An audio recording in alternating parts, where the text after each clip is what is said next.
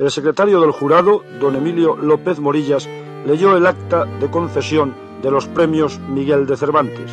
A continuación, Su Majestad el Rey hizo entrega del premio a Jorge Luis Borges. Borges se refirió a la soledad del escritor, soledad que termina, sin embargo, cuando el escritor se da cuenta de que hay gentes que le han enriquecido leyendo su obra. Dio las gracias, emocionado por el premio, y dijo que le conmovía recibirlo de manos de un rey, y comparó a un rey y a un poeta en cuanto a la aceptación de un destino. Como un poeta recibe un destino, acepta un destino y cumple un destino y esto no lo busca. Es decir, se trata de algo fatal, hermosamente fatal.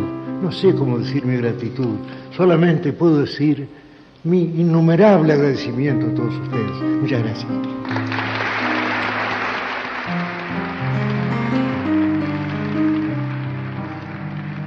Borges y yo.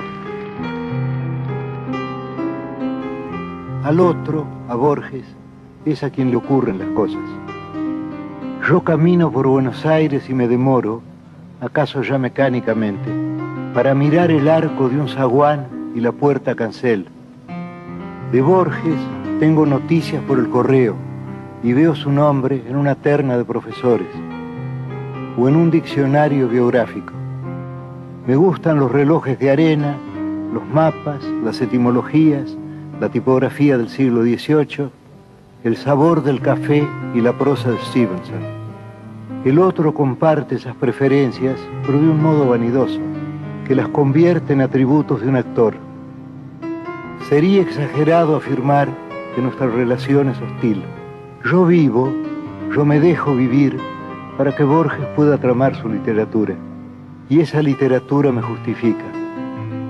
Nada me cuesta confesar que ha logrado ciertas páginas válidas, pero esas páginas no me pueden salvar, quizá porque lo bueno ya no es de nadie, ni siquiera del otro, sino del lenguaje o la tradición. Por lo demás, yo estoy destinado a perderme definitivamente, y solo algún instante de mí podrá sobrevivir en el otro. Poco a poco voy cediéndole todo, aunque me consta su perversa costumbre de falsear y magnificar. Spinoza entendió que todas las cosas quieren perseverar en su ser. La piedra eternamente quiere ser piedra y el tigre un tigre. Yo he de quedar en Borges, no en mí, si es que alguien soy, pero me reconozco menos en sus libros que en muchos otros, o que en el laborioso rajeo de una guitarra. Hace años yo traté de librarme de él y pasé de las mitologías del arrabal a los juegos con el tiempo y con lo infinito. Pero esos juegos son de Borges ahora y tendré que idear otras cosas. Así mi vida es una fuga y todo lo pierdo y todo es del olvido o del otro. No sé cuál de los dos escribe esta página.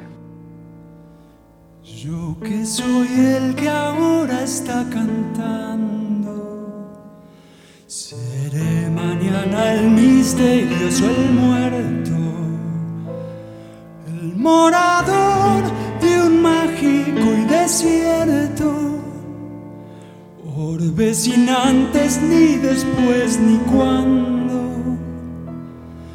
Así afirma la mística, me creo indigno del infierno de la gloria.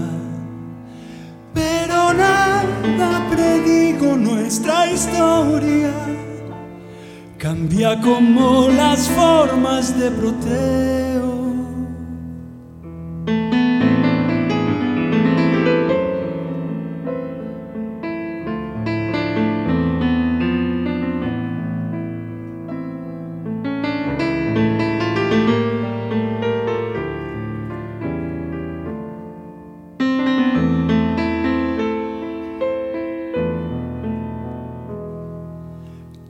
errante laberinto que blancura ciega de resplandor será mi suerte. Cuando me entregue el fin de esta aventura la curiosa experiencia de la muerte. Quiero beber su cristalino olvido ser para siempre, pero no haber sido.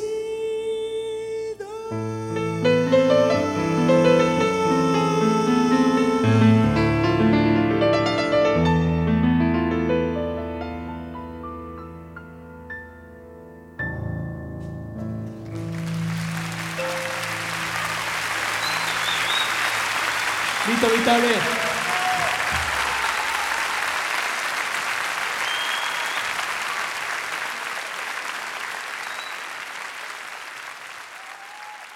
Contenidos y memoria histórica. Radio Nacional.